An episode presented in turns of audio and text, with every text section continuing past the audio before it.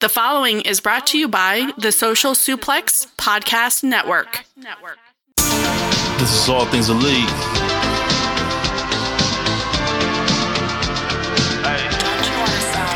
Welcome back to All Things Elite. Load up the pod, man, it's on when we speak.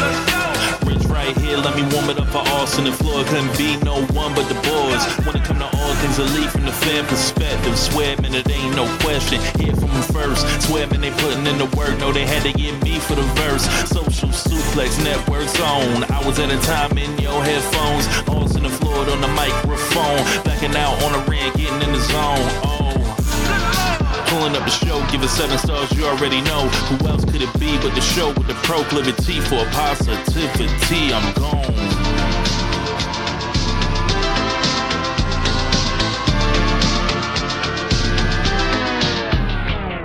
Happy Thanksgiving, everyone, and welcome to the 215th episode of Social Suplexes podcast about AEW with a proclivity for positivity. Welcome to All Things Elite. I am your host, Floyd Johnson, and I am flying solo on this happy Thanksgiving. Hopefully, when you're sitting around with your family waiting on the food to get ready and the football game to start, you will turn on this show and hear my voice as I take you through the week in AEW wrestling. Uh, yeah, I'm flying solo. Uh, Austin, I mean, I was going to ask Austin if he wanted to go, but I was like, you know what? It's Thanksgiving. Let him spend time with his family. I'm up working.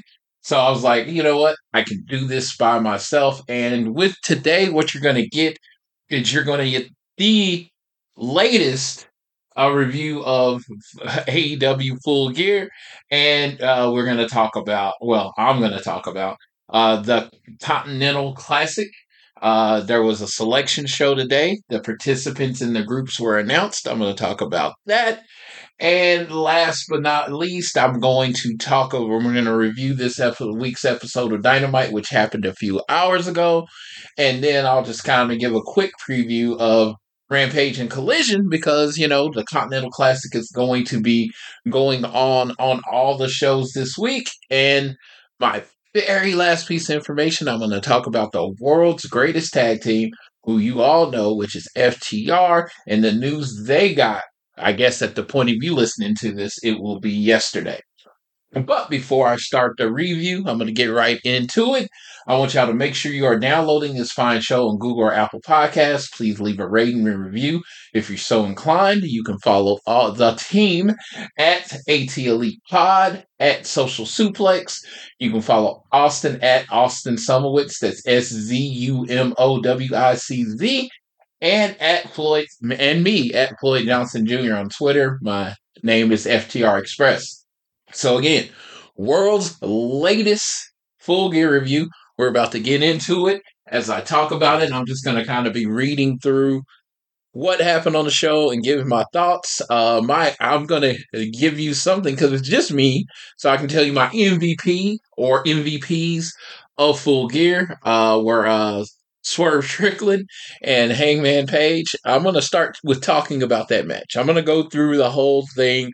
I'm going to go through this match, but I think that was the clear, clear, undisputed match of the night. And you know what? You know, I'm doing the show by myself, so I can do what I want to do. So I'm going to start with that. Uh, first of all, I'd like to say this match was, uh, I'd say, I don't do a lot of star ratings. I'm not a super uh critical person. Like I don't know the difference between a three and a half star match and a four star match, or four and a half star match and a four star match. I don't know. It's all feeling and all that stuff. But I feel like I know a five star match when I see one. And at the end of this match, actually probably about three quarters of the way through, halfway to three quarters, and that's when you know you're watching a special match. Uh, yeah, I knew this was a five. And I don't know if Dave will give it a five, but it was a perfect match in my uh, in my uh, opinion. Very much a perfect match. Very much in my candidates for AEW match of the year. Uh, I don't can't say that I've seen a match better this year than this, and it was it Swerve's 112th coming out party. It's like you know people uh, people uh, have been jumping on the bandwagon. You've seen the Swerve Strickland bandwagon going. And after this match, I can truly say, pledge my allegiance. Swerve Strickland is my favorite singles wrestler in AEW. Uh, you know, I've been rocking with Darby, but it's just like uh, I have to have an emotional connection to whatever wrestler I watched, and knowing where Swerve was, uh, the work uh, as far as how how he was very slight. Everybody knew the skill was there, but he put on the weight. He he seemed to fill a role as the truly despicable heel. Like if it wasn't for Christian uh, Cage, uh, Swerve would be my undisputed, without a doubt, Grand Canyon in between uh, heel of the year in AEW. But Christian has been doing such work, but I think Swerve has been doing his own thing, and he's truly becoming that despicable person. But uh, I was telling a friend that I wouldn't want to book be a booker or someone that runs wrestling uh, in 2023 because it's so difficult. Because when you get a truly great heel, it turns people people start cheering for him. Like so with Swerve, he's been doing this crazy stuff. He he busted a brick on Keith Lee. He uh, he he does all this cheating and all that stuff, but he's so good. And he's so good on mic, and he's so menacing. Fans have started to turn around on him, and you saw it in this match. It was like Hangman, who is absolutely a fan favorite in AEW, and I feel like he found his groove having a true rival. And there was a great promo on the Dynamite before that led to this match. So yeah, Swerve comes down to the ring. And of course, Prince Nana is doing the swerve dance. I'm I'm up here doing it, waving my hands, doing my Nana right now. Uh, and so he had dancers out, and I mean that was choreographed perfect. It was if it's either that or Jade's entrance at Double or Nothing as my entrance of the year. Uh, it was just like perfectly choreographed uh, dancing to uh, right on the beat, and then the jump when they go around. I was like, yeah, Nana was a star that night. Um, and then in true fashion, in the one of the reasons I truly love AEW is, you know, Hangman. Someone has broken in his house. Uh, they had to put rules now where they couldn't touch each other at the show, and they he hates Swerve. So is he going to come out there with his music playing, putting his finger up in the air, ride a horse? No, he came out, straightened his street clothes, and went to fighting Swerve, and that's how the match started. So from the match at the beginning, the match was special. Uh, Page gets in the ring and he, he knocks it down, Swerve, and then boom, buckshot lariat to the outside from the very beginning of the match. Uh, Hangman then take Swerve's wrist together. Hangman had a staple gun, became stapling uh, Swerve's body. Page plastered Swerve in the side of the uh, side of the head with the steel chair. And I'm not gonna go through this word for word or anything like that. Just go for the big moments. But it started so hot. It started angry. It started like a blood feud. It set a tone that this match was going to be different than any other blood feud that you've seen.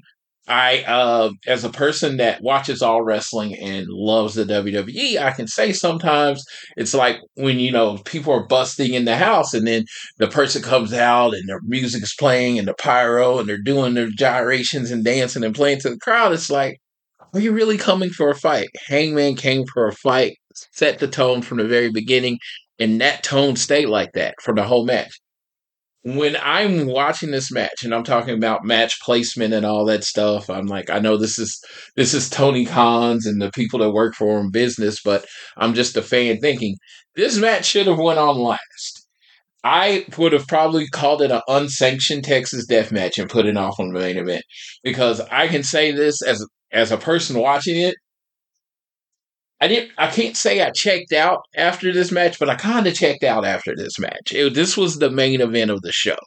So, um, uh, so as uh, uh, Hangman comes out with the lead, Swerve pulled a slender block from beneath the ring, which is you know nice to you know set up that one of his weapon, weapons, and uh, Swerve hit uh, Hangman with a Death Valley driver on the slinger uh, cinder block. This is awesome. This is only about five, maybe ten minutes in the match. I'm not really good at like time. I didn't write the notes down at the times this happened, but this is like very, very quick uh, into the match. Um, Swerve intercepted the buckshot lariat, booted the chair.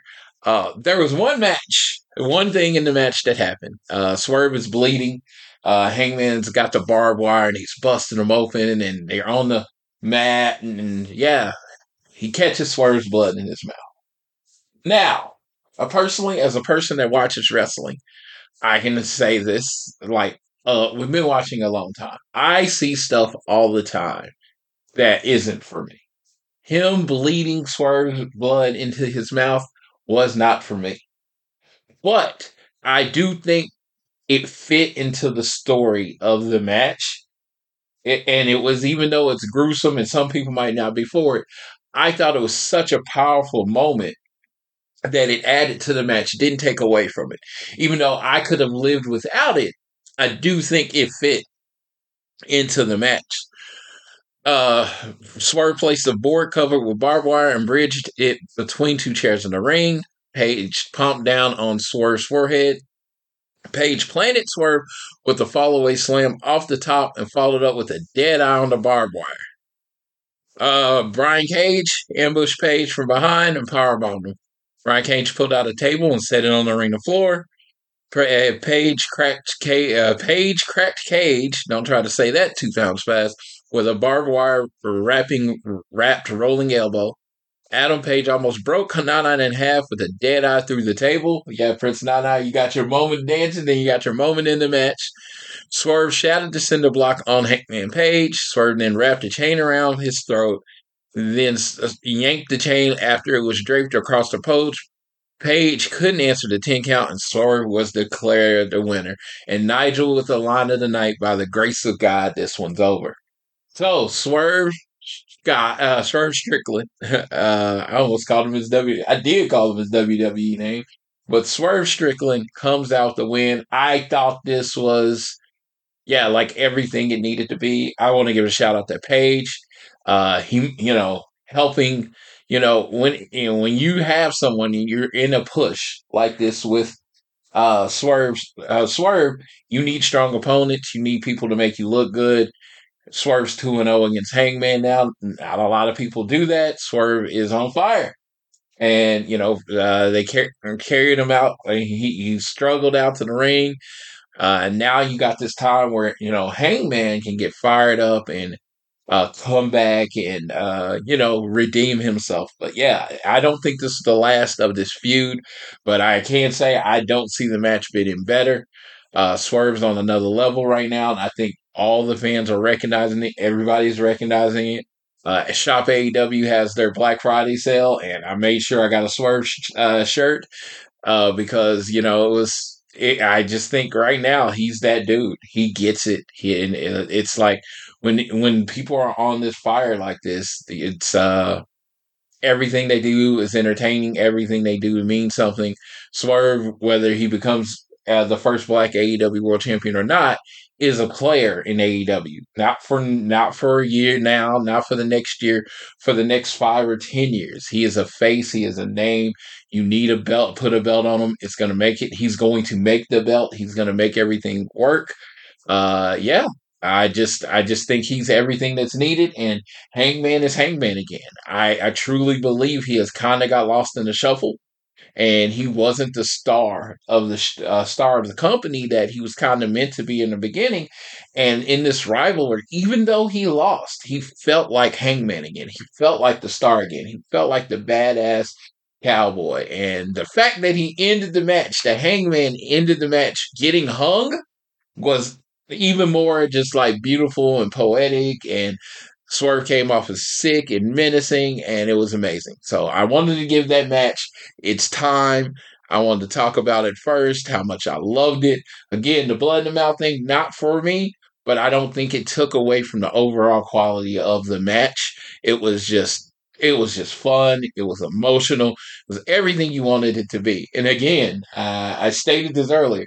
I don't wouldn't know how to book wrestling in 2023 because this man Swerve, who's everyone's cheering, everyone's singing his song, everyone's doing the na na dance, everyone seems to be all behind him how do you then keep booking him as a bad guy? I don't know how that works. I, I'm glad I don't have to make that decision. I'm glad I'm just a fan and just gets to watch. It's just I try to sometimes put myself in other people's positions to try to, you know, think about it, to try to think about, you know, what I would do in this situation. And my answer is I have no effing clue.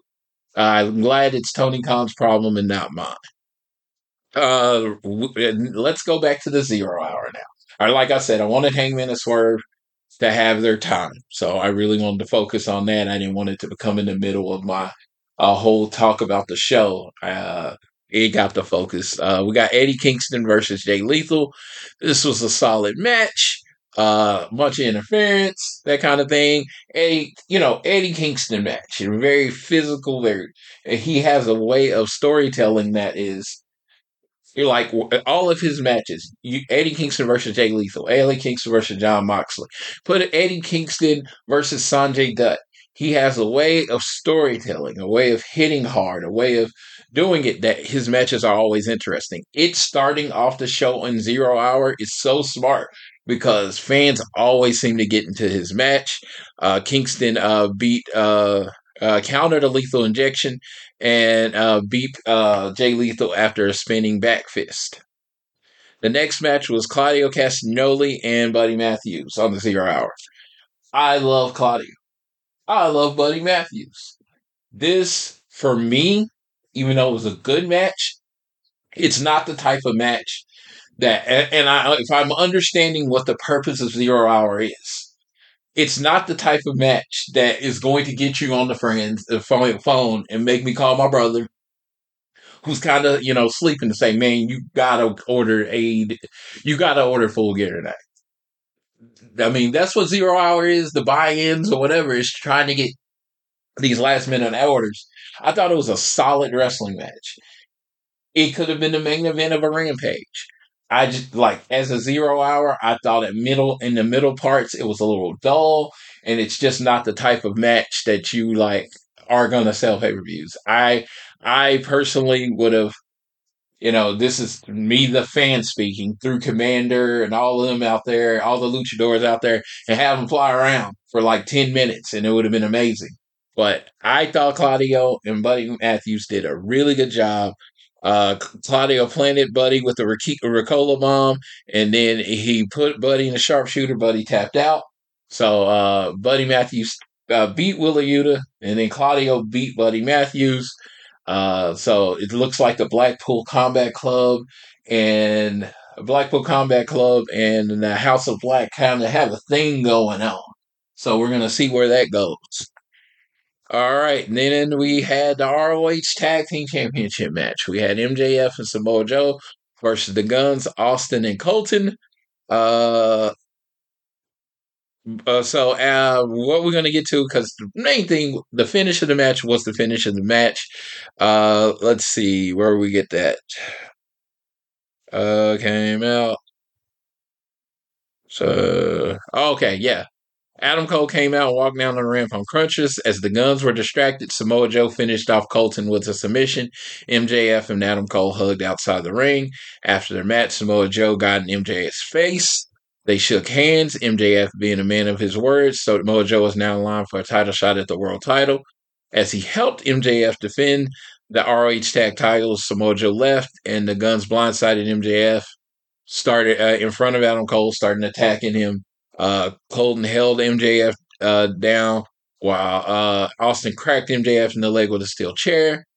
Adam Cole was forced to watch helplessly on crutches, even though, okay, again, Adam Cole's not clean.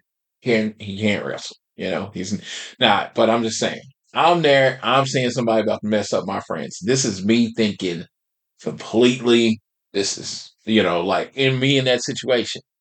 I'm at least taking the crutch and hitting somebody. I'm trying to help, but Adam Cole just kind of watched as MJF got the shit beat out of him. Uh, uh, MJF his leg, they Pillmanized his leg.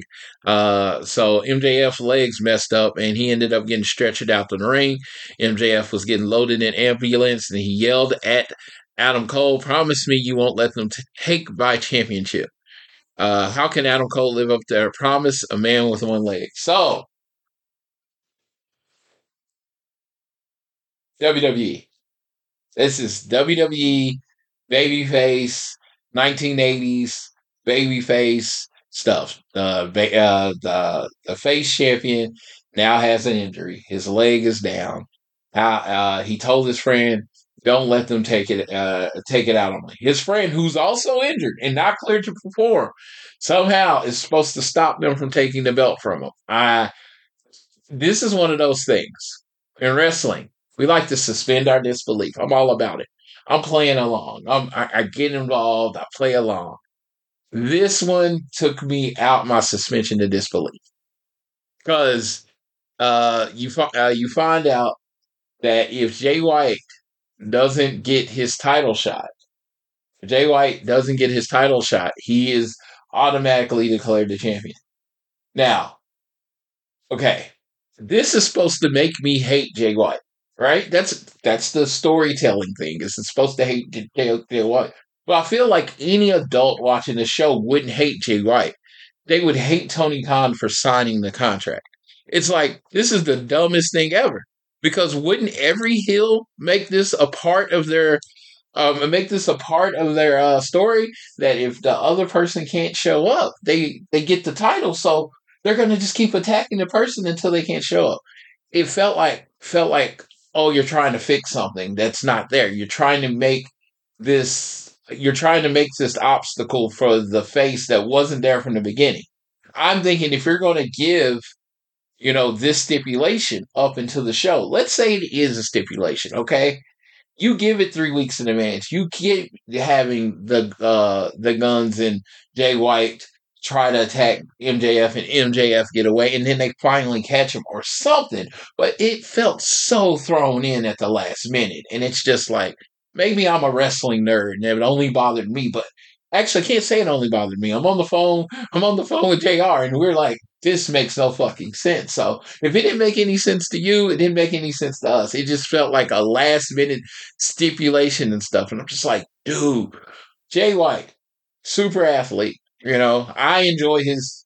I know some people don't. I enjoy his New Japan matches. I enjoy his wrestling matches.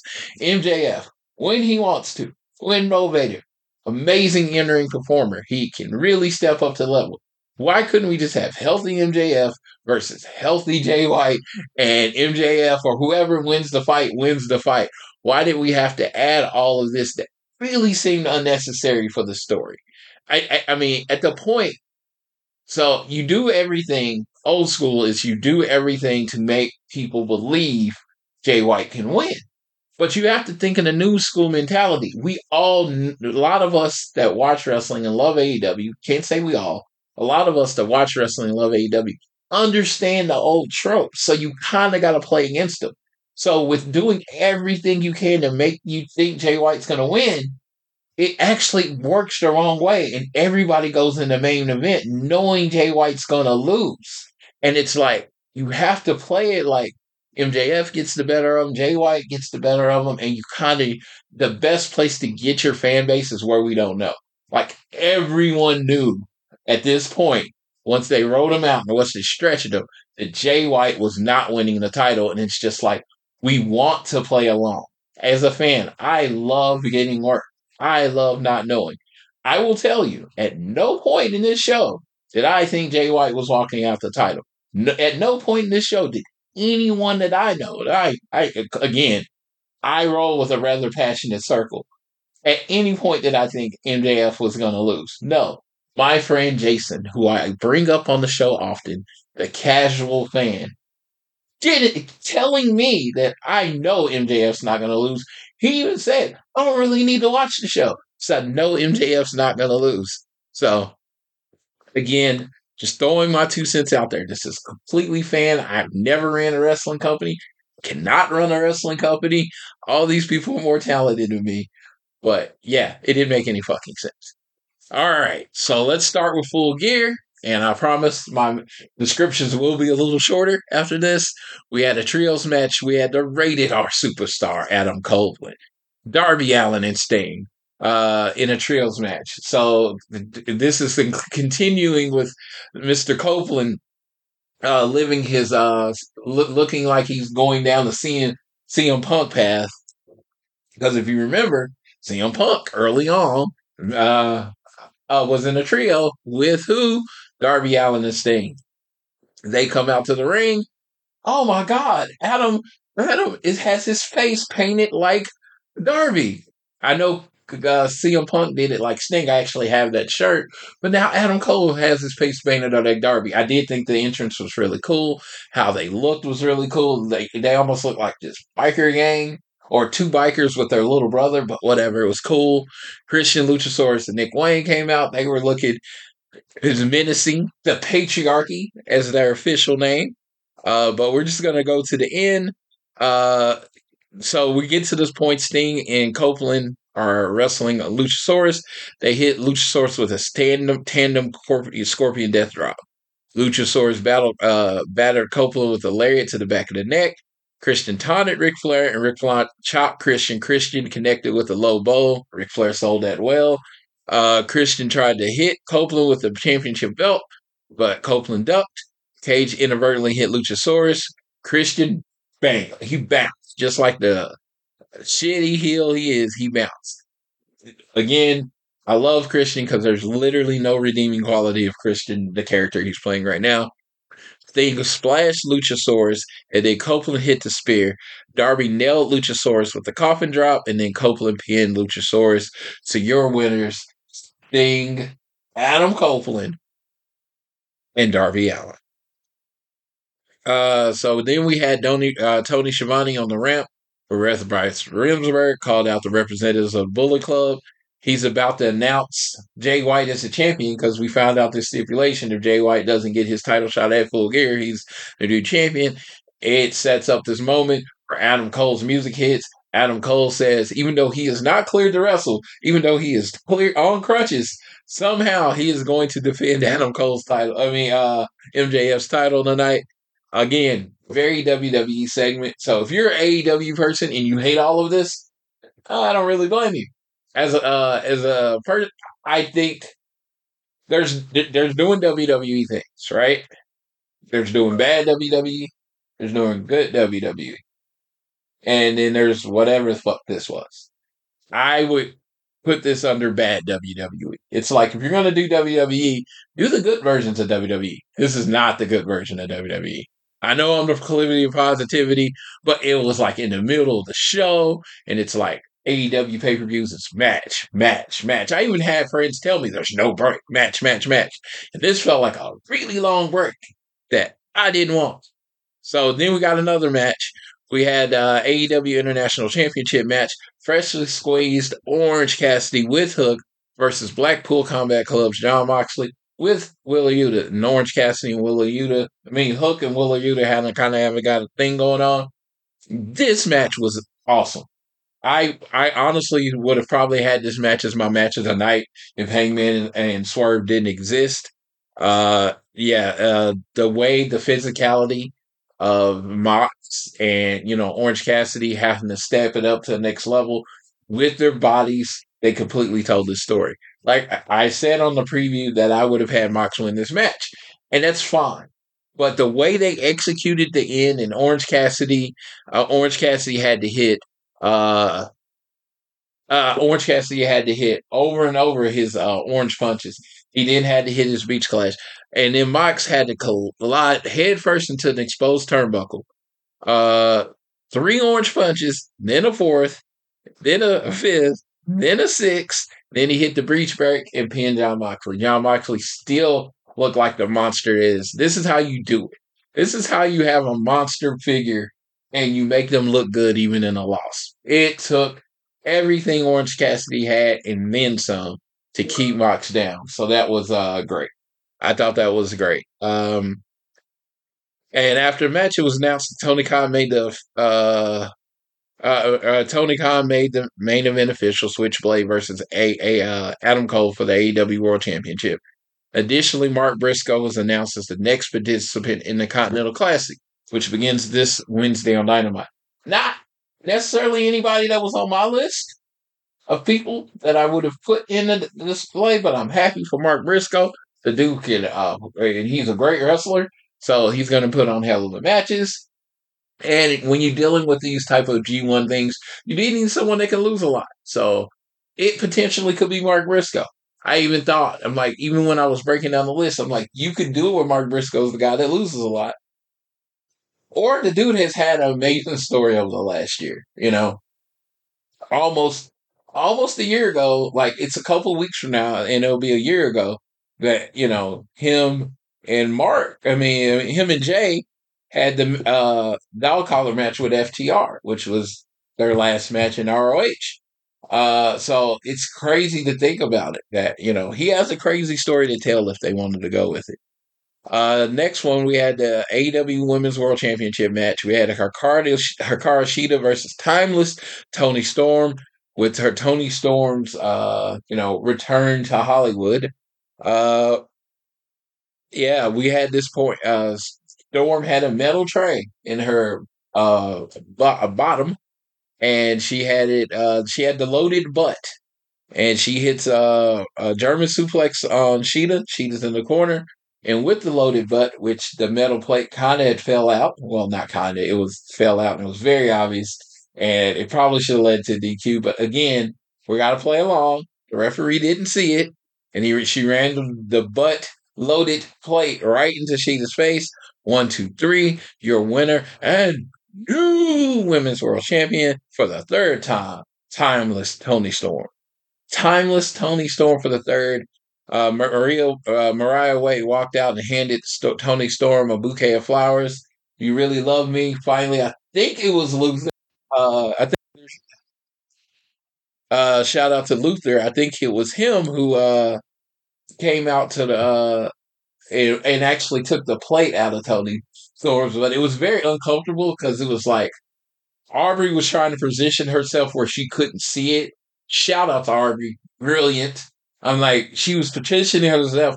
Well, oops, I didn't see this plate, and Toni Storm was trying to hide it. It was just, you know, wardrobe, whatever, malfunction. Shit happens, but it was still a, uh, it was still a fun match. Uh, I'm looking forward to what the uh, timeless Toni Storm does in the future with this. Again, to me, I'm not going to say everybody has to agree. This is good WWE. So I was a huge fan of Goldust. And uh, when the Vaudevillains were doing their thing, I've always been a fan of that. I love that kind of cartoony, old timey stuff. Uh, I'm like, I'm not super over on this. I know Austin is. Austin loves it. But I think this is fun. I think this is a way to get your eyes on the women's division, which kind of have been struggling for any type of momentum. I think that Toni Storm is, in this character, is the thing that can get them some momentum going forward. Backstage, we got Renee Paquette with uh, Eddie Kingston. He said he has his eyes on the Continental Classic. He said he wanted to uh, up the game a, a, little bit. I want to put the New Japan Strong Openweight Championship and the ROH World Championship on the line in each of my matches in the tournament. Let's make this the biggest and best tournament in pro wrestling. Uh, basically, uh, the, the titles are going to be on the line at the end of the tournament. Like, from what I understand, if he if what he said was right and the title on the line in each match in the tournament, basically somebody could end up the champion and end up the champion without winning the actual classic. But I, I found out later that it's you're going to be the Continental Classic champion, you're going to be an ROH champion, and you're uh, uh, ROH champion, and you're going to be the New Japan Strong champion to make a new and first ever type of American Triple Crown title. Now, we have not got details on how that will be defended. Is it going to be defended as one title, the Continental Championship, or is it going to be defended as three different titles? So I figure if you're going to do the Continental title, this could be kind of the world champion of uh, Collision. But I don't know how they're going to do it. I think we'll get more news as it's going. I think this is a fluid situation. So um, So yeah, we'll wait and see. I will give updates as I have them. I could be explaining it wrong now. I didn't get to watch the I didn't get to watch the selection show today because I sleep during the day, so I didn't get to watch it. I'm going to watch it pretty much after this, which will be too late to actually talk about it. But uh, you know, I'm going to watch it. Uh, the next matchup, the AEW World Tag Team Championship, Fatal four way or four way match or whatever you wanted to call it. It's a four way tag team match with Big Bill and Absolute Ricky Starks. Ricky Starks had some hilarious takes on the pre show, I mean, on the after show about uh not being having a tag team name. And he was like, Yeah, why can't we just be this? And I was like, Okay. Uh I will address this because I had a friend tag me in something. I will say this about Big Bill and Ricky Starks in a perfect world, in Floyd's perfect wrestling world, the world tag team titles would be on the same level as the world title. Like the how they treat the world champion, how important the world champion is. The tag team titles would be that version, right? Rarely, if ever, does a person win the world title in their second or third match as a singles wrestler you have to build, you have to uh, grind, usually win a secondary title. You grind, grind into this big moment where you're the world champion, right? The world champion is the main eventer, blah, blah, blah. I think the world tag team titles should be treated with the same respect as that two people. Just like, uh, just like, uh, a singles wrestler wouldn't win the world title on his third on their third match, I don't think a tag team should then win the highest uh, prize in the game of tag team wrestling on their first, second, or third match as a team. I think they need to build. I think they need to win and then win it. So yes, I don't like it, but this is Floyd's world, and like this is AEW does not live in Floyd's world, so they do their own thing. I don't think it's real. I don't think it's real. And then, and as far as the tag team name, that's what makes you a team. Look at any team sport. Teams have names. The Cardinals, the Blue Jays, uh, the Rams. They have names. That is how you identify. That's how you're a team. When you say I'm Big Bill and uh, I'm Big Bill and Ricky Starks, that comes off as two individuals, and that's trash. Because two individuals should not be a team in a team competition. That's not how it works. You know, you have to work as a team. So yes, I would like them to have a team name. The kid talking about Floyd's perfect world, not the world of wrestling that is in front of us. Fatal four way match, four way match. A lot of action. a lot of action. Uh, I'm trying not to focus on just what FTR did.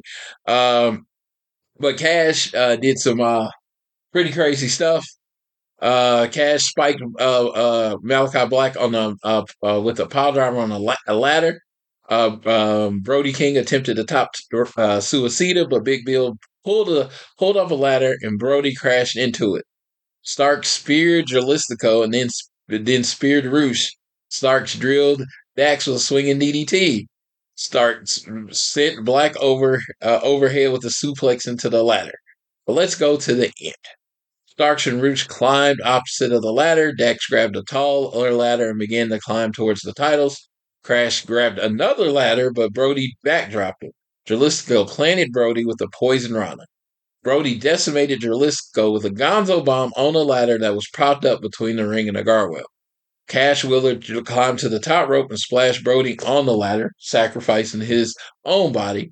Dax climbed up the ladder towards the titles, but Ricky Starks met met him up top Black pulled uh, Black pulled Dax down and connected with the end, and then Starks grabbed the titles, and the champions retained. So your winners and still champions, the very temporary tag team of Big Bill and Ricky Starks.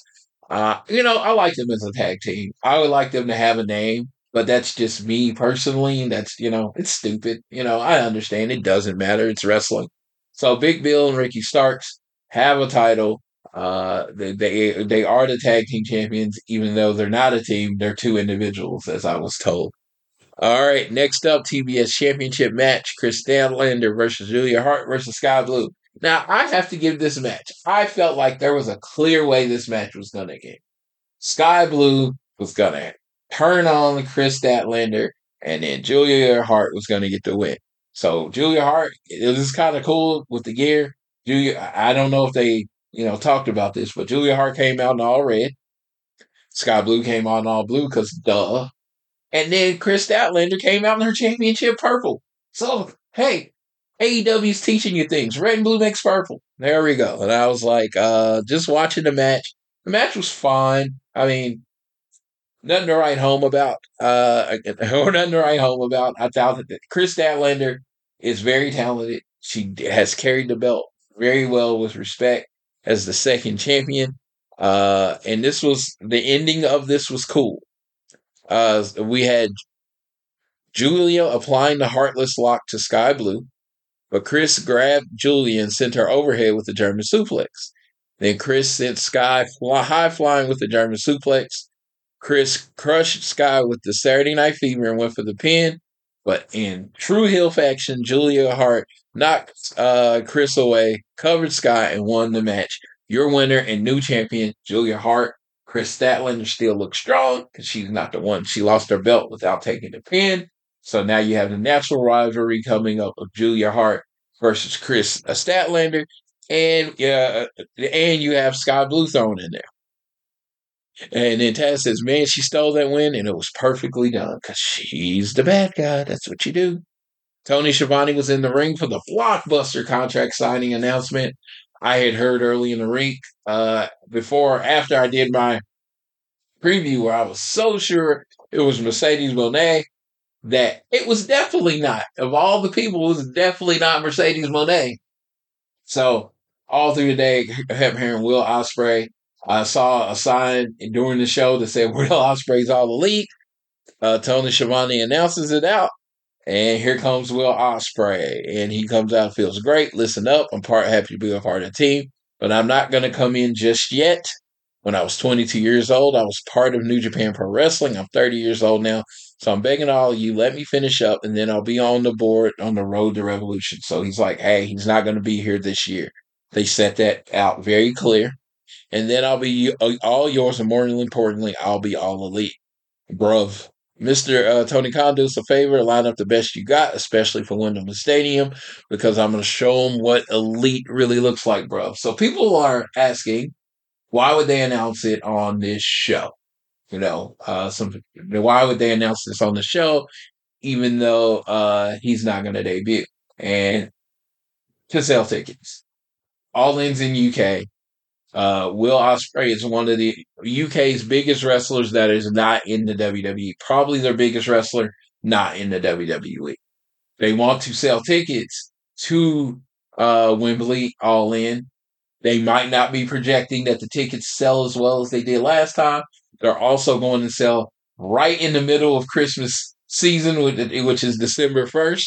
So there's a lot of things working against this uh, show. Even me, I'm like, I'm tempted to just wait and get tickets because honestly, last year I rushed and got tickets. And then so many better seats opened up after as we got closer to the show. So I don't know. I know I, I know I'm going to the show. I just don't know when and where I'm to get tickets. So I'm to just leave it at that. Uh, so that's why they did it. I'm just really excited for Will Ospreay, A plus signing. Uh, I was talking to uh, Jason, and he was like, "Why would he sign with AEW and not WWE?" And this is what I say: Will Ospreay sign with WWE? I don't know what the number is. I'm pretty sure if the number was high enough, he would have signed. But they would they would want Will Ospreay, and then they would want you them to come in and put their WWE flavor on it, WWE seasoning, and they want to give you WWE's version of Will Ospreay. Will Ospreay, the character he has built over eight years in New Japan, where he has worked in AEW, right? AEW just wants Will Ospreay. He wants that Will Ospreay. They want that Will Ospreay. That Will Ospreay that has built up all of this history in New Japan, all of this history in AEW wrestling matches. They just want him to come in and be him under the AEW umbrella. Now, if I'm thinking, and with the schedule, you know, you look at how often they work. Collision, Dynamite. You could either work both, one show or another. I think it's more flexible on time. Again, I do not know Will Ospreay. This is completely me speculating. I don't feel like I should have to say that. Uh, say say that because I, of course, don't like know anyone. Will Ospreay's not talking to me. Hopefully, I I don't think I have to say that. But my speculation is the amount of time he has to work, the amount of money, the fact that he gets to just present himself as Will Ospreay and wrestle his style I think that's those are positive reasons for him to go into AEW. Now, again, he might do an interview on Talk Is Jericho, or whatever, and none of this is what he says he signed for. But you know, you know, I remember when Cody signed with WWE, and he's like, "Dude, we're uh, we're playing my music, I'm wearing my gear," and he's like, "Yeah, we just want to sign you. You've already built the character. We just, you know, we just want to do the WWE version of the character." And that's what I feel like you're going to get with Will Ospreay in uh, AEW. You're just getting Will Ospreay. He's still Will Ospreay. He's still everything about him. Still leader of United Empire. He's still all the things that you think the best, one of the best wrestlers in the world, probably the best in ring performer in the world. You're getting him the way he is, but in AEW. So I'm excited to uh, get there. I hope he still very much works New Japan. Uh, uh I hope he does everything that he does he does because he's very entertaining he's a hard worker he i mean that dude is like him and Jon Moxley are kind of feel like they're in the same family that they have their regular jobs but they like to go to the indies and give you know smaller audiences chances to see them so i hope he keeps doing that and you know helps him build his family he's only 30 which is dude I feel like I've known, like, been watching or known Will Ospreay forever. He doesn't feel like he should only be 30. So you're getting him in his prime where he understands his character, where he's not just the aerial assassin anymore. He's the assassin. So I'm looking forward to him wrestling everybody in AEW. Everybody. I'm looking forward to it. So the Hangman and Swerve match was then. We've already talked about this. Then we have the Golden Jets, Chris Jericho, Kenny Omega versus the Young Bucks, Matt and Nick Jackson. Again, this is this is me. You're you're getting my opinion. No way, Chris Jericho Kenny Omega should be one of the greatest tag teams ever. Shouldn't happen. Not in the two on two tag team match. Shouldn't happen. They got a story to tell. Obviously, uh, with uh, the way the match ended, uh, you got a there's story to tell. Uh, Omega drilled Matt Jackson with a German suplex. Nick Jackson starched uh, Kenny Omega with super kick. Jericho ate a super kick from Matt Jackson. Omega clocked Matt with a V trigger and then finished him off with a one E wing angel to score the pin. And now Kenny Omega and Chris Jericho can challenge for the AEW World Tag Team titles anytime they choose. Nick Jackson was furious at the loss and began tearing apart the announcer's table. Omega extended his hand to the Bucks, but the Bucks stormed off. That is always what you're supposed to do after somebody sticks their stupid hands out to you after they beat you. No one should sign. No one should shake hands ever. All right. Main event time. Uh uh Adam Cole versus Jay White.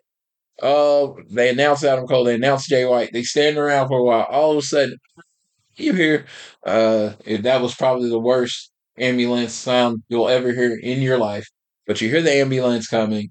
Oh, shocker is MJF. He comes out and limps. He works the limb. He works a limb the whole match. Jay White has MJF in the sharpshooter. Adam Cole or figure four. Adam Cole's about to throw in the towel. He doesn't. MJF uh, comes back and Jay White's yanking MJF's leg, but MJF shoved him away. Uh, White collided with the ref, knocking him down. Adam Cole slipped the Dynamite Diamond Ring into the ring, but before MJF could retrieve it, Jay White grabbed it. MJF hit White with a low blow before White could use the diamond down, uh, Dynamite Diamond Ring. MJF slipped the Dynamite Diamond Ring on his hands. The Gunns ran down, and MJF clocked him. Jay White was looking for the Blade Runner, but MJF cracked Jay with the Dynamite Diamond Ring and pinned him. Your champion, uh, MJF. So that was full gear. I thought it was another amazing pay per view. The, the last three matches were you know great in ring matches. I necessarily, like I said, Hangman and Swerve. I don't know if they had to call it unsanctioned. What they had to do, that match should have been on last because it really did steal the show. Orange Cassidy and Mox is another one could have made main evented, but we got MJF and Jay White. You know, very. It was a fine match. It was it was an average to above average match. But after, as I was saying in my group, I have watched a, a, a zero hour. I've watched all these matches. We're we're five hours into four and a half hours into a show, and then I get that match. That's not the match I want after watching four and a half hours of wrestling.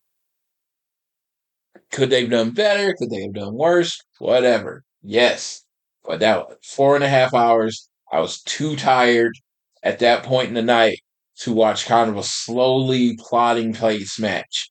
It was just, you know, it was just, I was checking out and, you know, me and I don't think, I don't think JR was nodding off, but it was just one of those things. Me and him were trying to watch the show and it was just like, oh my God, we, you know, you need something more. And it was like, that was the whole thing about when Kenny Omega main evented or any uh Hangman or whatever. It was just like they had so much, much more uh, exciting style. It was a solid professional wrestling match. It's just I don't want to watch a solid professional wrestling match at the end of a four and a half hour or or four hour. If you can, include the pre-show, four and a half hour pay per view. Call me negative, call me whatever you want to. I just thought, you know, if we had healthy MJF, healthy Jay White going out there throwing a main event that is indicative of the AEW style that has been presenting for the last few years, I think we'd have been like, oh my God, this is one of the best pay per views of the year. Uh, if you think about the pay per views that they've put on this year, uh, you know, I, you know, I, you know, let's see, how many have they put on this year? Two, Revolution. yeah, it's probably last. I mean, not even trying to disrespect. It's probably not the highest on the list. I mean, I was at, I was at All Out, and I think it might have been better than All Out. I don't like remember. I know being there, and I was like, I remember watching it, and I was like, this was a good show, kind of thing. But and that's how I feel like this one. Like I feel like this is a good show, and if I put it up against any other company's pay per views, it's probably one of the best pay per views of the year.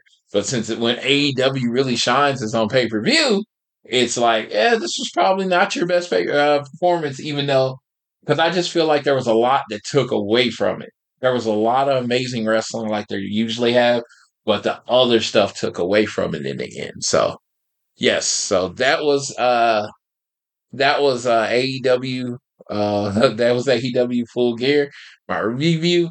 Uh, next, we're to go over the Continental Classic and the people that they have set up for that.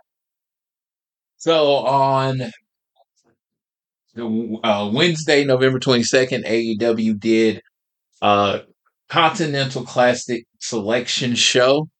Uh, on this show, uh, Tony Khan and I believe Will Stokely Hathaway uh, announced the blocks and how the Continental Classic was going to work out.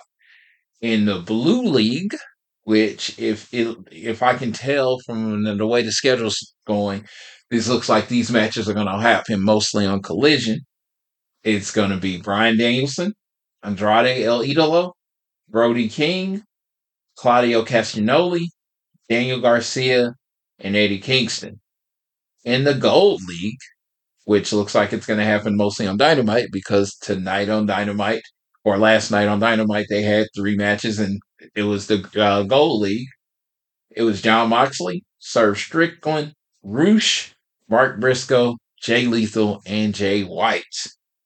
So I'm looking at the 12 and I did my mock 12 and we talked about what 12 we would want. And the common theme, the biggest snub, and I don't know if it's a snub because I don't know exactly what this is going to end up being. Uh, I figured, you know, like the champion might be the champion of Collision or or, or whatever. But uh, when you look at the, uh, the list, the biggest name, the most glaring omission, in my opinion, is Takeshita.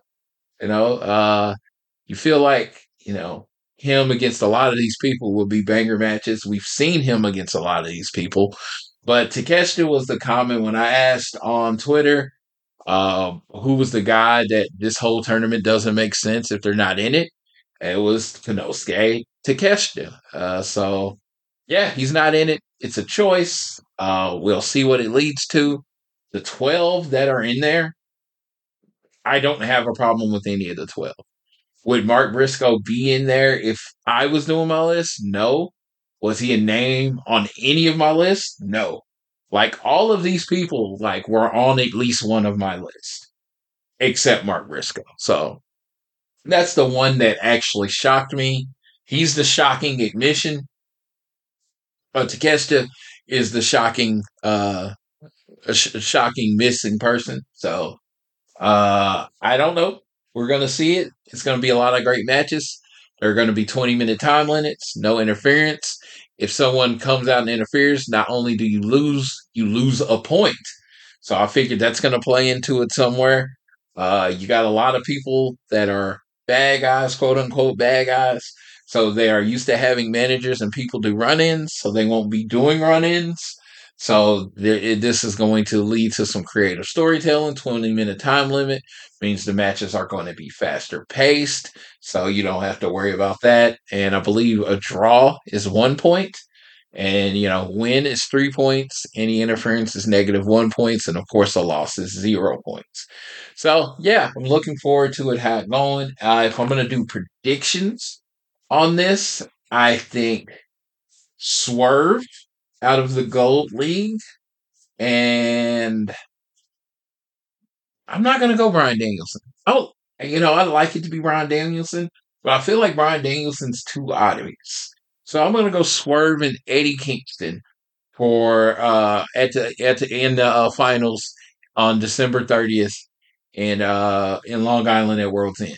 Now, it might it be Bryan Danielson? It might be. I just think it's too obvious. I think this you're going to set this because if you want to do the obvious one, it should be Mox versus Danielson. I mean, that's that's the obvious one. Those are like your Mox is your champion. Bryan Danielson has main evented shows and been you know in the championship picture. So if you're looking for the two biggest names that are it, and if you're trying to make someone, Swerve seems to be one of the hottest people in the company right now, and Eddie Kingston seems to be just as hot. They're both like really hot right now. So uh, Eddie Kingston's a face, you know, uh, Swerve's uh, a heel or whatever. It seems like it makes the most sense, but we will see. Uh, you know, I w- wouldn't be shocked if Bryan Danielson doesn't win all his matches and uh, is in the finals at the pay per view or whatever. But if they use this to build new rivalries, because you know he has the match with Okada on January fourth, uh, maybe that can play into it, and you know this whole thing can be used to make new rivalries. Uh, you're gonna get Bryan Danielson from uh, Bryan Danielson from the Blackpool Combat Club versus Brody King from the House of Black. And that's another admission. But Malachi Black's not in it. It's just like, I don't know. You got three members of the Blackpool Combat Club in it. Uh, one member of the House of Black. No other faction has more than one member. And uh, Blackpool Combat Club has three. I don't know if that means anything, uh, but it just seems weird that all three of them are in it. But yeah, that's Continental Classic. I am looking forward to the next few weeks of uh, looking forward to the next few weeks of uh, wrestling and these singles matches. Uh, they did get off to a good start uh, tonight. And speaking of the good start tonight, what we're going to do is we're going to review Dynamite from tonight. So, speaking of a good start, let's go ahead and look at Dynamite's results. All right, it's from the Wintrust Arena in Chicago. Thanksgiving Eve tradition. I'm thinking one year I'm to go ahead and do it, but I like being at home for Thanksgiving. I'm a little older. I don't know how many, you know, we all got left together, so I like to spend time with my family. But it just seems like it'd be cool one Thanksgiving Eve to go and then fly back in the morning to Oklahoma, you know, for that. So we started off with a Continental Classic match in the Gold League. We had Swerve Strickland versus Jay Lethal very good back and forth uh, match. Uh, Swerve was uh, playing off the injury like he was tired from the uh, Saturday show, which only makes sense because he was just in a Texas death match at a pay per view. Uh, the, the, finish was Lethal went for a lethal, uh, lethal injection, but Swerve countered it with a drop kick. Swerve hit the house call, and then the Swerve stomp, score the pin on Lethal. Three points for Swerve. Very, very good match. If that set the standard for what a match is going to be in the Continental Classic, I'm very excited for the rest of the Continental Classic. Renee Paquette was then backstage with Orange Cassidy, Hook, and a Shibata. Wheeler Yuta interrupted and mocked them and basically, uh, that he told Shibata that he's going to take his pure title back because it sickens him that he doesn't have it. Then up next was AEW World Champion and Tag Team Champion MJF. He basically MJF. This was very much a old there, uh, old type of. Uh, this was an old type of WWE segment, almost Attitude Era. MJF was talking about banging women and and being proud about being the champion, and then Samoa Joe interrupted. The the Devil Mask guy showed up. He laughed, and then the feed disappeared. Samoa Joe music playing out, and then he came out to the ring. Uh, MJF told him to blow him. and that was his reaction to him getting the title shot. Samoa Joe was about to kill MJF, and Adam Cole stopped him said Samoa Joe. I mean, basically, the fans like MJF because everything he says he's gonna do, he does. So that's what it came down to is that uh, MJF is uh, MJF then agreed and said he'd take on Samoa Joe tonight. Samoa Joe's like, I don't want to beat you up while you're all beat up. I want you to be healthy. I'm going to be your protector. I want you to be the best you ever will be. So then I can dismantle you and destroy you in Long Island. MJF said, uh, if you want to wrestling me in Long Island, the greatest place in the world, he said, that's my truth. He, he's like the greatest place in the world. That's, uh, you have better luck getting head from an alligator, something I'd never heard before. The crowd did not react to it really at all. But yes, so, uh, they are set up on December 30th. Uh, it's going to be at World's End Samoa Joe versus MJF in the main event. Next match, we have a trios match. We got the AEW International Champion Orange Cassidy, FTW Champion Hook, ROH Pure Champion uh, Katsuyori Shibata versus Daddy Magic, Matt Menard, Cool Hand, Angelo Parker, and Jack Hager. Uh, before the match, uh, Orange Cassidy says he has a surprise outcome. There's that Danhausen uh, and he played a uh, he played a uh, part in the end of the match. He actually came out looking pretty cool, with jacking and all that stuff. Uh, Danhausen uh, jumped on the Hager and he distracted Hager with Hager's purple hat. Danhausen cursed Hager and Cassidy stunned Hager stunned Hager with a tope suicida. Shibata puts a sleeper on Menard while Hook made Parker tap out with the Redrum. So it's a nice little match for uh, Orange Cassidy, uh, Hook, and Shibata. Uh, but you know, it was it was a match. Adam Cole's backstage. Roderick Strong and the Kingdom interrupted. Uh, Strong said, "I saw you were there on Saturday. I'm sorry I missed you. Friday, where were you? I was dropped right on my head." Cole said, "Shut up. When are you going to get it through your thick skull that I'm not your best friend anymore? Do me a favor, back off and leave me the hell alone." Adam Cole broke up with Roderick Strong on national TV. That that broke my heart. Next, uh, uh, next up, Christian uh, rechristened Luchasaurus Nick Wayne. Christian, being the super mega bad guy that he is, blamed Luchasaurus. He said Luchasaurus is the one that lost on Saturday, even though it was the Christian's belt shot that led to the loss. Uh, he's like Luchasaurus made Luchasaurus get on his knees and he rechristened him Kill Switch. And then he requested Nick Wayne, the prodigy Nick Wayne. The mom comes, uh, Nick Wayne's mom comes out. He gets knocked down and, uh, she starts getting set up for a Con-Chair-To. And, you know, Christian was going to make, uh, make Kill Switch, uh, give the Con-Chair-To, but, uh, outcome Edge to save him. It took forever.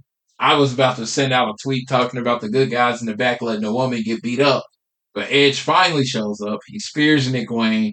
Uh, Chris, uh, Luchasaurus pulls Christian out the ring. Uh, I mean, well, excuse me, Killswitch pulls uh, Christian out the ring. Uh, so they, it looks like this whole thing is setting up Killswitch to eventually turn on Christian because at the point he had uh, Luchasaurus before he turned to Killswitch. Uh, he um before Luchasaurus turned to Killswitch, he had him on his knees, and he told basically told Nick Wayne he's better than Luchasaurus, so he should never get on his knees. So he's the re- now the prodigy Nick Cage, and then Luchasaurus is now Killswitch. Uh, that that should be fun going forward. It looks like we are building to eventual Edge versus Christian match. Uh, apparently, Darby is climbing Mount Everest. That's why he wasn't on AEW. So, yeah, that should be fun. Uh, this whole segment was Christian just being a despicable human being, which he is, which is awesome. Which is kind of like we love that he's the person we love to boo. Christian hasn't got to that point where he's so good, people cheer him instead of boo him.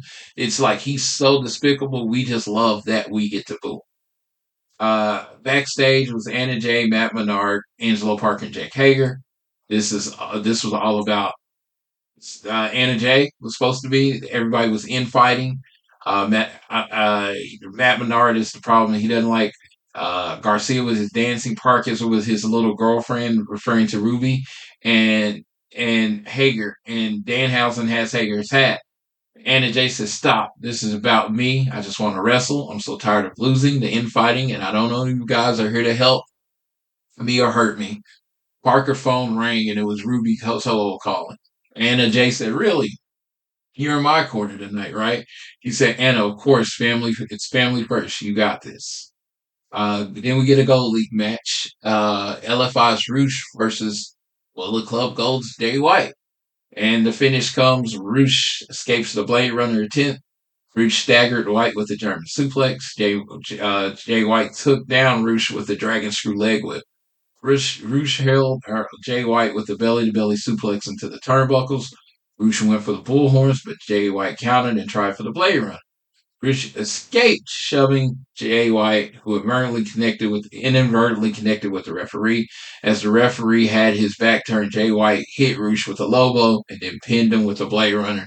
Jay, Jay White gained three points.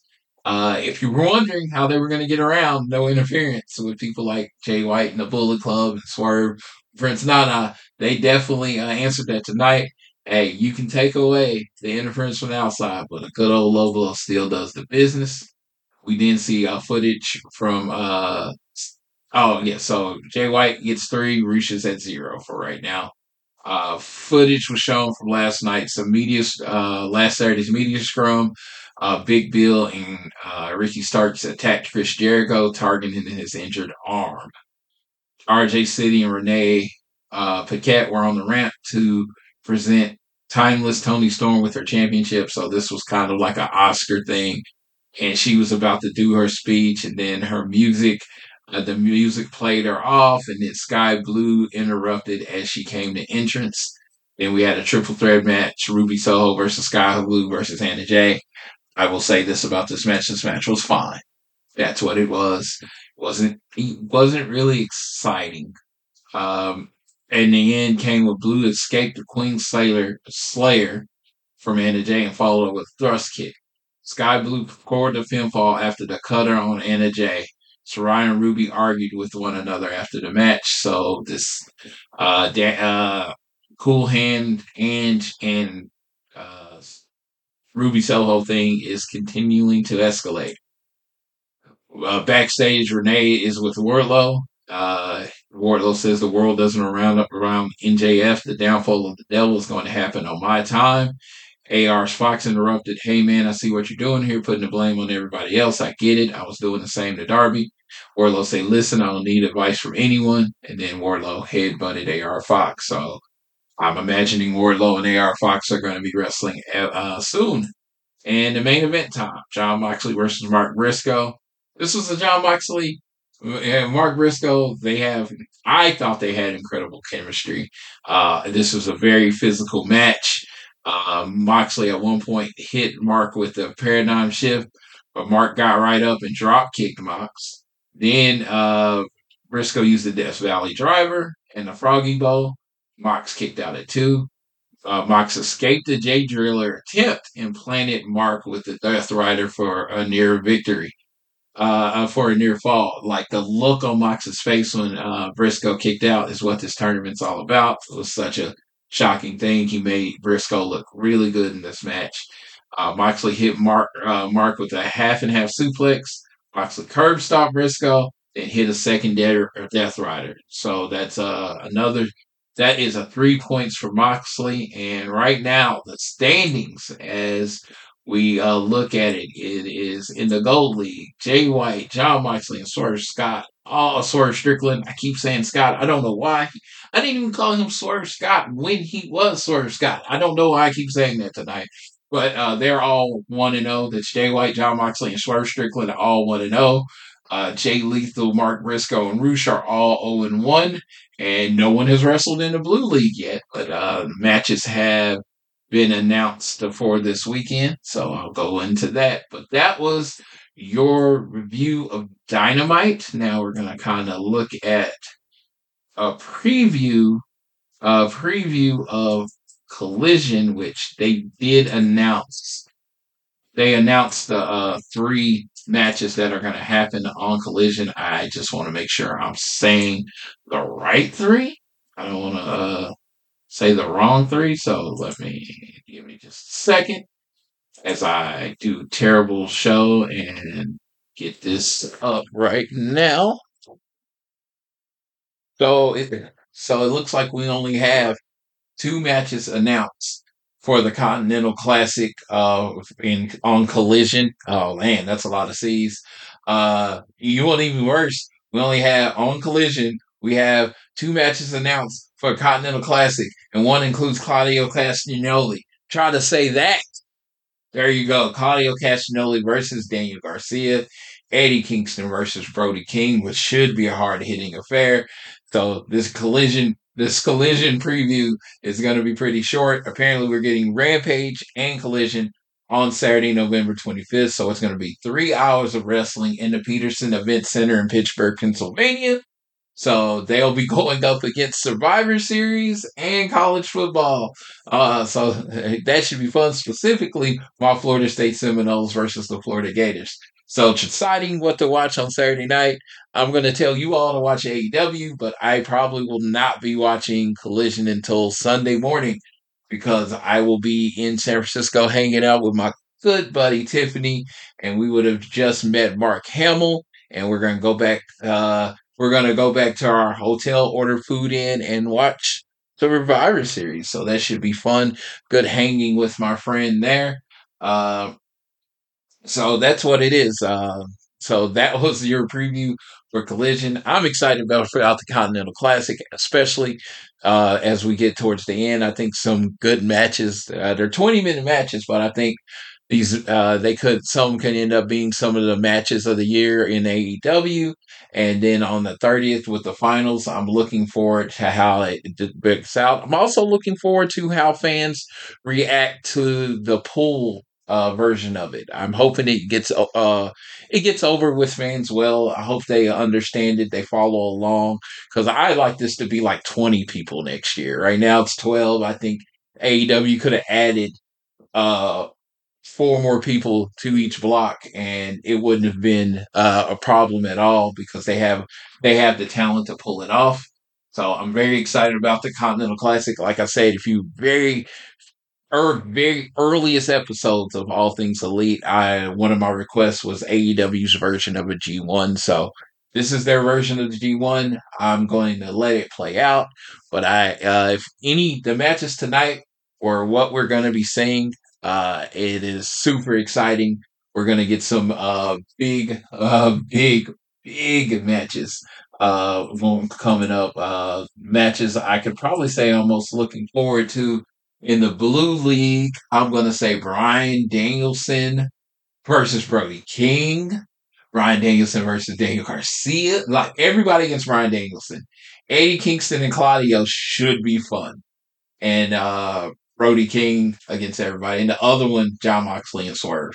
That that's that's the one I want to see. Uh, every other match looks great. They're going to be great. Jon Moxley and Swerve. That's the match I'm looking forward to. I'm hoping it's like the last, the one that they do in it because that's a that's a big one. That's a dynamite main event.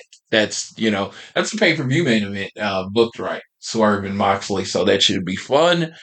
But yeah, that is it for uh that is it for our reviews and previews this week. The last thing I want to discuss is PWI at Pro Wrestling Illustrated announced their top tag team of the year. And for the second year in a row, you shouldn't be shocked. The second year in a row, the, my boys, the top guys, FTR, are your number one tag team in the world. Oh my God, I am so excited for this. Uh, yeah, they're the best tag team in the world. One of the best matches, Jay White and Juice Robinson to put on the resume. Tag team champions most of the year. Always featured. Always wrestling hard. Always doing hitting hard. Doing their thing. The best tag team in the world. And they are the best tag team. When I say best tag team, they're not the Usos, where one wants to be main event Jay Uso and he wants to get them, and then he wants to wrestle mostly singles matches, and then you got Jimmy doing his thing on it. No, FTR are a tag team. They will wrestle single matches every now and then. They are the best tag team in the world. They only care about being a tag team. There's honestly no tag team on their level that just cares about being tag team. Uh, the Young Bucks wanted to be uh, uh, the Young Bucks wanted to be uh, the trios team, and they they want to throw hissy fits, and they want to be the Hung Bucks and carry on my waywards. No, FTR is the best tag team in the world, and that's what that's what it's all about. Is being what they do every time they go out. Guess what? Oh, if FTR will lose, put over Ricky Starks Big Bill in dominating faction. What do you mean they won't lose? Young Bucks never want to lose. Young Bucks just lost. I don't I don't know where these ideas in AEW that certain people, certain tag teams that like FTR loses all the time. Young Bucks loses all the time. I don't know where this narrative came that these tag teams are never going to lose. They just want to tell good stories. I again, I'm not going to go off on this rant. Congratulations to my boys. Cash Wheeler, Dax Harwood, congratulations on being uh, the t- tag team again. The magazine's ordered. It's on the way. Uh, I, you know, I'm a top guy. I don't even try to be unbiased when it comes to FTR, and I don't try to be unbiased when it comes to Young Bucks. They're my two favorite tag teams ever. I love that they just care about being tag teams. It's something weird about that, where tag teams just care about being tag teams. It's it's it's it's weird and magical and all that stuff because it's someone that just loves tag team wrestling, and I know it can be presented as a main event. I just want it to be treated seriously most of the time, and it literally, when it comes to companies, no matter how hot it gets, no matter how much you see the Usos versus uh, Kevin Owens and Sami Zayn in the main event of WrestleMania, and you see FTR putting on banger main event matches, uh, main main matches with Jay White and Juice Robinson, it's always the first team to seem to take a back seat when it comes to booking a wrestling program. And I, to all my women friends out there that are listening, I know, I know, women's wrestling needs work. I, I, I this whole thing is not in any way an insult or saying women's wrestling is treated better than tag team wrestling because I know when it comes to it, y'all treat it much, much, much worse. But yeah, I want tag team wrestling to mean something. That's just what matters to me. It's my happens to be my personal love. So again, I don't think a team should wrestle one match and win the tag team titles. I, am talking Hulk and Edge. I can go through all the list of all the single tag teams. The one It's like, just let tag teams just matter more than being a singles. I just don't like two random guys versus a team. Just like it'd be like you in the NBA and you just pick five guys and you're like, oh, you're gonna just play the uh, Denver Nuggets this year. No, the Denver Nuggets will smoke them because they're a team. They're gonna beat the five guys that just started, you know, because they're a team. It's like you know, the Detroit Pistons against the Lakers that were thrown together for that year. It's like the team won. So I just like that idea. I'm a team guy. I'm a team person. I'm all about it. So I'm going to quit ranting about teams and say thank you. Thank you all for listening. That's the last piece of news for the week. I want everybody to get really, if you happen to be listening on Thanksgiving, thank you for listening. Get really full. Enjoy your family. Watch some football.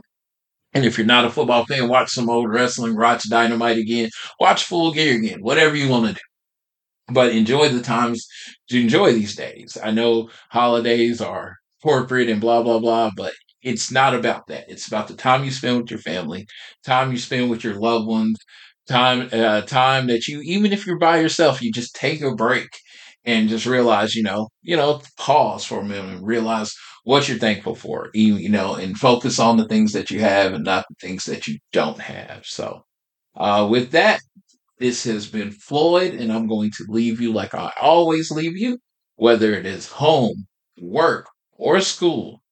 Always do your best to be elite.